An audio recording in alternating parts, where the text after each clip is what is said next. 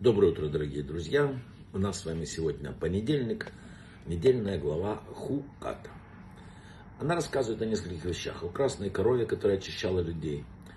О взрыве гнева Моше и о том, что Моше и Аарон вынесен был приговор, что они не войдут в землю Израиля.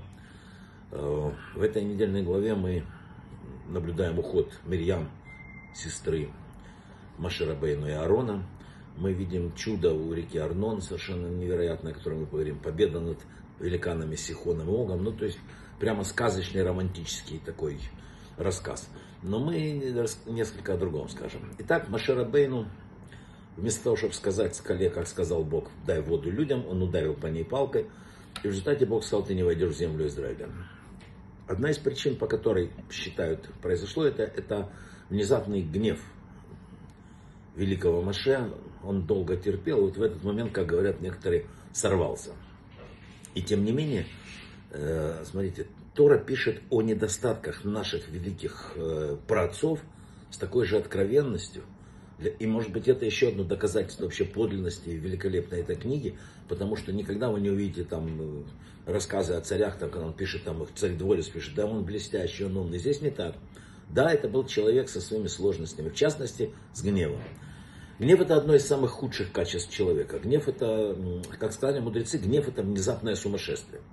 Гнев это признак глупости. И сказано в книге Каэлет, гнев гнездится в сердце глупых. Умный человек начинает хоть рано или поздно научиться владеть собой и не попадает под воздействие этой глупой привычки. Человек, который вообще гневливый, он, э, написано, все силы ада царствуют над ним. Человек должен с этим бороться как со самой смертельной опасностью написано, что если вы вспыльчивы, постарайтесь руководствоваться мудрым наставлением еврейского поэта и философа Соломона Габриэ, Ибн, Гаври, Ибн Гавриэля. Я могу отказаться от того, что еще не сказал, но я не смогу забрать обратно то, что уже мной сказано.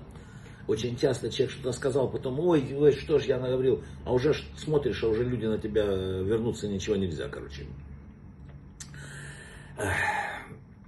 Вы знаете, вот э, как бы сдерживая себя, работая над собой, мы хоть чем-то помогаем сегодняшнему миру, который без нас разрывает и так злость, непонимание и всего остальное. Человечество буквально одержимо сегодня конвульсиями злобы. Мы будто живем в густом лесу в окружении диких каких-то хищных зверей. Ведь посмотрите, государство враждует государством.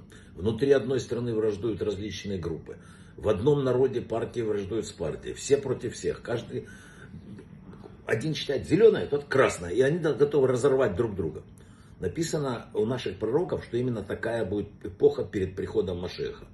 Написано, и напущу я каждого человека на его ближнего. Пророк Захария это сказал. Именно поэтому, именно поэтому сегодня важно хотя бы ну, самому внести какой-то маленький вклад в копилку добра.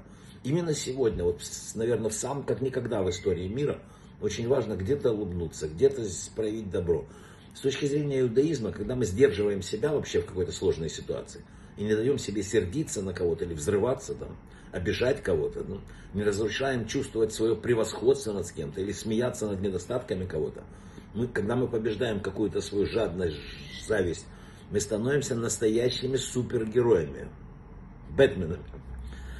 Нет, как это сказать правильно? Вот. Мы можем превратить себя в настоящих великих людей, таких, на которых небо смотрит с улыбкой. Только простым методом, сдерживая себя. Мы становимся участниками, точнее соучастниками Творца в улучшении этого мира. Есть еще одна важная вещь. Надо судить всех людей с хорошей точки зрения. Надо находить любым событиям оправдание, любым действиям, потому что это очень важно. Рассказывал Балшемтов великолепную вещь. В небесном суде никто не имеет права судить нас за то, что мы делали, пребывая на земле.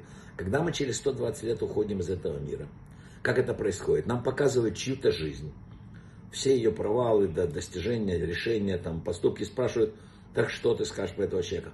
И ты выносишь приговор, который принимается, после чего выясняется, что некто это вы. Человек не в состоянии, ему не дается возможность понять, что это он. Конечно, тот, кто склонен судить других не очень строго, определенно выиграет. Лучше уже сейчас, до 120 лет, это учесть. Брахава от слаха, давайте всю неделю будем больше улыбаться, меньше злиться и уж точно ни на кого не срываться. Брахава от слаха.